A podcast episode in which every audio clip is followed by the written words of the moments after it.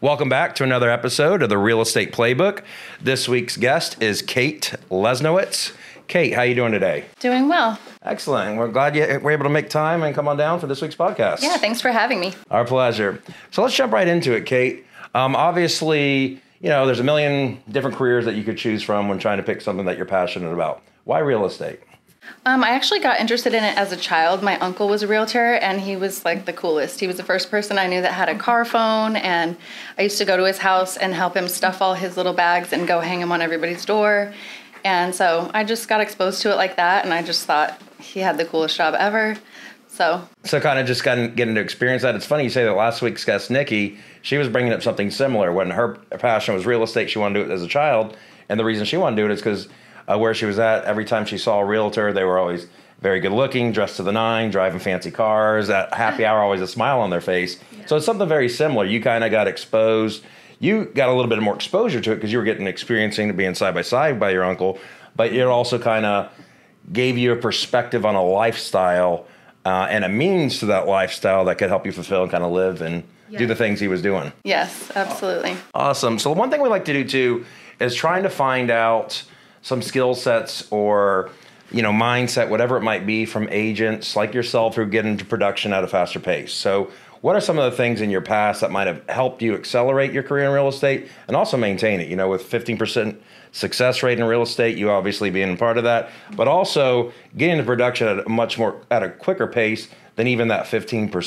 So why don't you talk to us about some of the careers you had previously to real estate and then maybe some of the skills that helped transition to you to get into production quicker? Okay, yeah. Um, so I was a preschool teacher for a few years and that was probably one of the most um, rewarding but also difficult things because, you know, children are just yeah. their own personalities and then you have the parents too. So you just get good at like, you know, managing that and yeah. Yeah. So I mean, and the, what I've found is that the two careers that most people transition from that have success in real estate are going to be teachers and then hospitality. So serving, bartending, um, you know, concierge, whatever that might be, and teaching. And the way I look at it is one, dealing, you know, obviously you're dealing with a lot of emotions when you're dealing with buyers and sellers. Yes.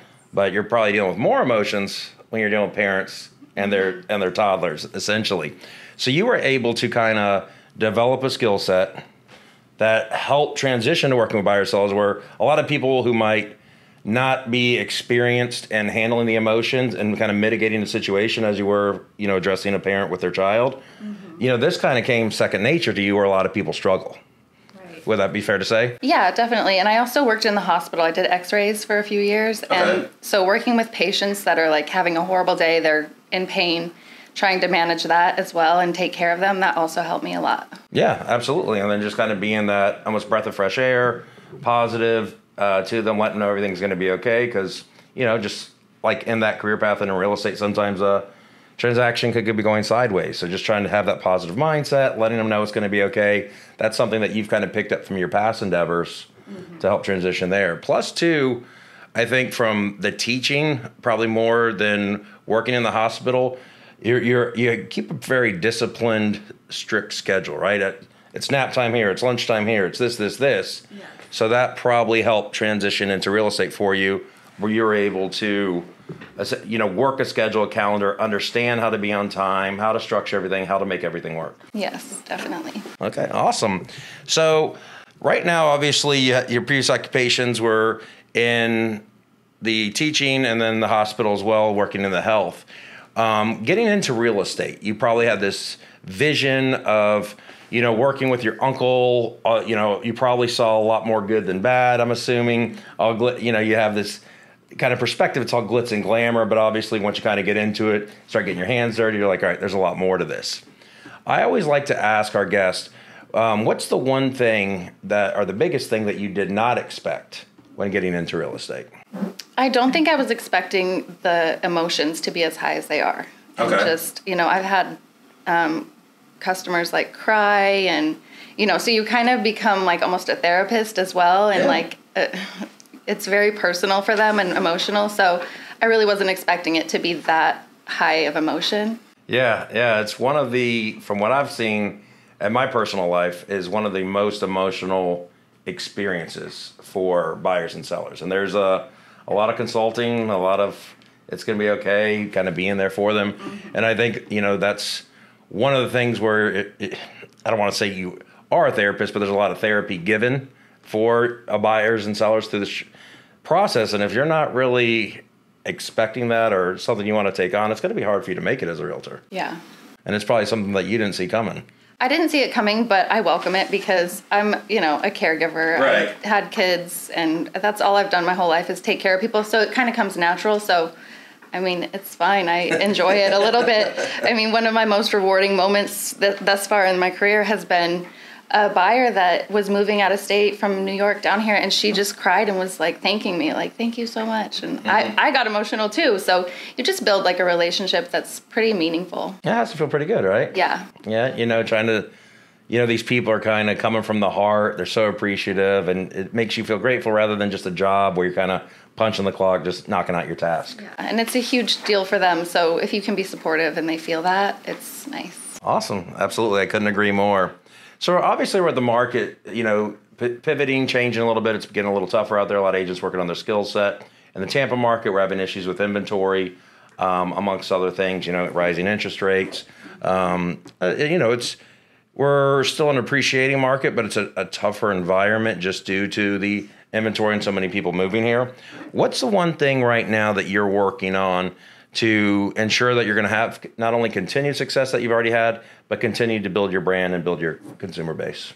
Um, I think just keeping keep adding to your database and um, keeping in touch with people. I mean, there's a lot of people right now that want to buy but just can't because things are hard, you know, mm-hmm. for buyers. And just staying in touch and being there when they need you, and knowing that it's can be a long term process for some mm-hmm. people. So so it sounds like just the relationship aspect, just kind of doing a deeper dive with the relationships, making sure that if they're not ready to buy or sell now, you're not just kind of putting them off or disregarding them. Mm-hmm. But hey, eventually I know they're going to come. I'm going to be here when I need them. Mm-hmm. And I remember a quote that um, I received in coaching is, you know, in our in any sales position, right? You got to understand that they're not buying on our time.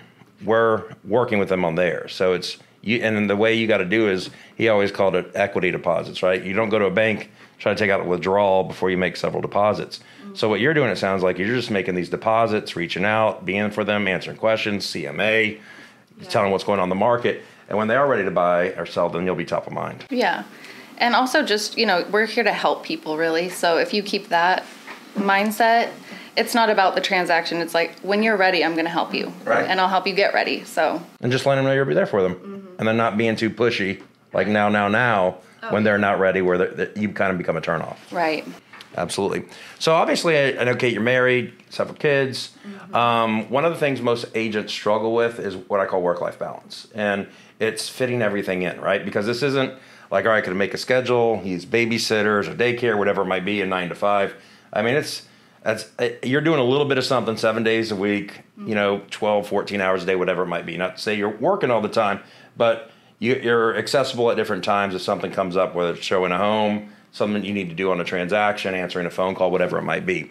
What are some things that you've done to help ensure that you can have work-life balance where you're there for your husband you're there for your kids and also there for your clientele?